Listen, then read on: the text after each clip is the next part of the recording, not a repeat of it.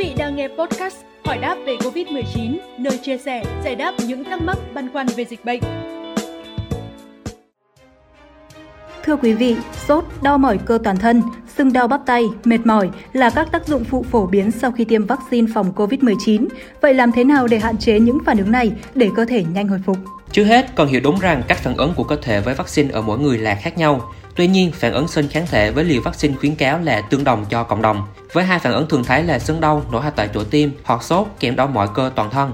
Vì vậy, không nên lo lắng thái quá hay tin và làm theo các lời khuyên từ kinh nghiệm hoặc đồ truyền miệng trên mạng xã hội.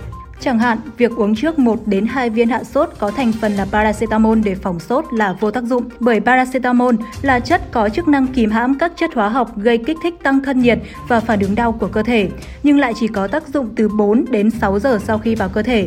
Trong khi đó, sau khi tiêm, khoảng từ 6 đến 8 giờ, đáp ứng miễn dịch mới bắt đầu xuất hiện. Do đó, việc uống thuốc trước khi tiêm không có tác dụng phòng sốt. Ngược lại, nếu như lạm dụng thuốc, gan có thể bị tổn thương. Người tiêm phòng vaccine COVID-19 chỉ nên dùng paracetamol khi sốt trên 38,5 độ C sau tiêm.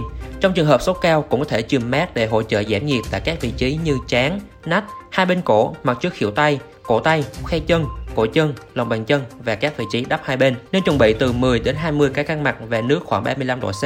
Không nên chườm bằng nước đá lạnh vì nhiệt độ quá thấp sẽ làm cho mạch máu tại chỗ chườm co lại, làm cản trở sự dẫn truyền nhiệt từ cơ thể ra khăn. Nhiệt độ hạ chậm có khi còn gây bỏng lạnh tại chỗ. Bên cạnh đó, sử dụng các thực phẩm phù hợp, bổ sung dinh dưỡng hợp lý cũng là một biện pháp hiệu quả để hạn chế những phản ứng sau khi tiêm vaccine COVID-19. Cụ thể, cần tránh các món ăn chứa nhiều đường, các sản phẩm chế biến sẵn chứa nhiều chất béo như là mỡ động vật, sữa nguyên chất, phô mai, các loại dầu nhiệt đới hay thực phẩm chiên ngập dầu vì nó có thể gây ra rối loạn với hệ thống miễn dịch. Đồ uống chứa nhiều caffeine như trà và cà phê cũng cần được tránh trước và sau khi tiêm phòng vaccine COVID-19. Theo các chuyên gia, rượu bia có khả năng ức chế hệ thống miễn dịch, khiến cơ thể mất nước và giảm khả năng chống nhiễm trùng cơ thể. Trong khi đó, trà hay cà phê sẽ làm tăng huyết áp và rối loạn nhịp tim. Điều này ảnh hưởng đến kết quả khám sàng lọc và chỉ định tiêm chủng. Để hỗ trợ tốt nhất cho hệ thống miễn dịch, người đi tiêm về nên bổ sung các loại thực phẩm nguyên hạt có nhiều vitamin, khoáng chất tốt cho sức khỏe như là bánh mì nguyên hạt, yến mạch, gạo lứt, ngô, bổ sung rau vào bữa trưa và bữa tối, kết hợp thêm với trái cây vào bữa sáng và những bữa ăn nhẹ hàng ngày.